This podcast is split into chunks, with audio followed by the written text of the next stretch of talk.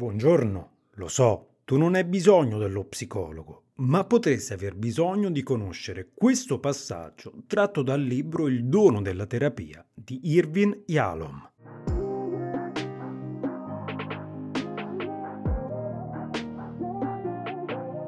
Ciao e benvenuto a questo nuovo episodio del podcast. Oggi parliamo del libro Il dono della terapia di Irvin Yalom, che si interroga sulla disparità nel rapporto tra paziente e terapeuta. E vi leggo un passaggio tratto dal suo libro. Ci sono momenti in cui i pazienti protestano per la disparità nella situazione psicoterapeutica. Loro pensano a me molto più di quanto io non pensi a loro. Incombo sulle loro vite molto più di quanto loro non facciano sulla mia. Se i pazienti potessero porre qualsiasi domanda volessero, sono sicuro che per molti sarebbe la stessa. Pensa mai a me. Ci sono molti modi per affrontare la questione. In primo luogo tenete presente che nonostante la disparità possa essere irritante per molti pazienti, allo stesso tempo è importante e necessaria.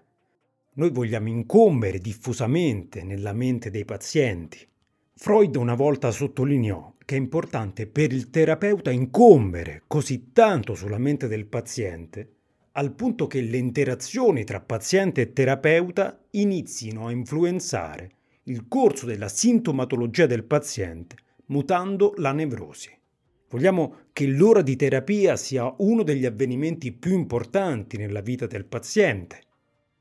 Sebbene non sia nostro scopo eliminare tutti i forti sentimenti nei confronti del terapeuta, ci sono momenti in cui i sentimenti di transfert sono troppo disforici e il paziente è così tormentato da ciò che prova nei confronti del terapeuta che diviene indispensabile un po' di decompressione. Io sono disposto ad accentuare l'esame di realtà, facendo commenti sulla crudeltà inerente alla situazione terapeutica, la natura stessa dell'accordo impone che il paziente pensi più al terapeuta che non il contrario.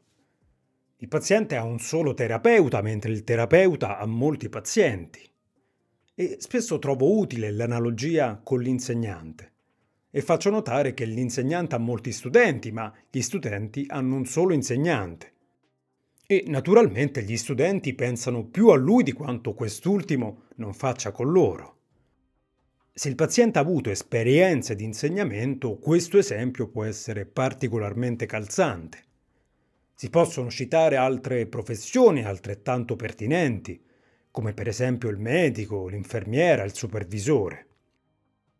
Un altro argomento che ho usato spesso è quello di fare riferimento alla mia esperienza personale di paziente, dicendo qualcosa tipo so che sembra sleale e iniquo che lei pensi a me più di quanto io non pensi a lei che intavola lunghe conversazioni con me tra le sedute, sapendo che io invece non parlo con lei nella mia fantasia, ma è solo la natura del processo. Ho avuto esattamente la stessa esperienza quando io stesso sono stato in terapia. Mentre stavo sulla sedia del paziente desideravo ardentemente che il mio terapeuta pensasse di più a me. Bene, spero che questo episodio ti sia piaciuto. In descrizione trovi tutti i riferimenti per seguirmi sui social o su YouTube, dove mi trovi sempre come tu non hai bisogno dello psicologo. Se ti fa piacere puoi seguirmi e in questo modo sostenere il mio progetto di divulgazione. Infine, se vuoi avere maggiori informazioni sulle mie attività come psicologo e psicoterapeuta, ti ricordo che puoi visitare il mio sito www.tunonhai Grazie per essere stato qui con me anche se so che tu non hai bisogno dello psicologo, ma nel caso ne avessi bisogno, sai dove trovarmi.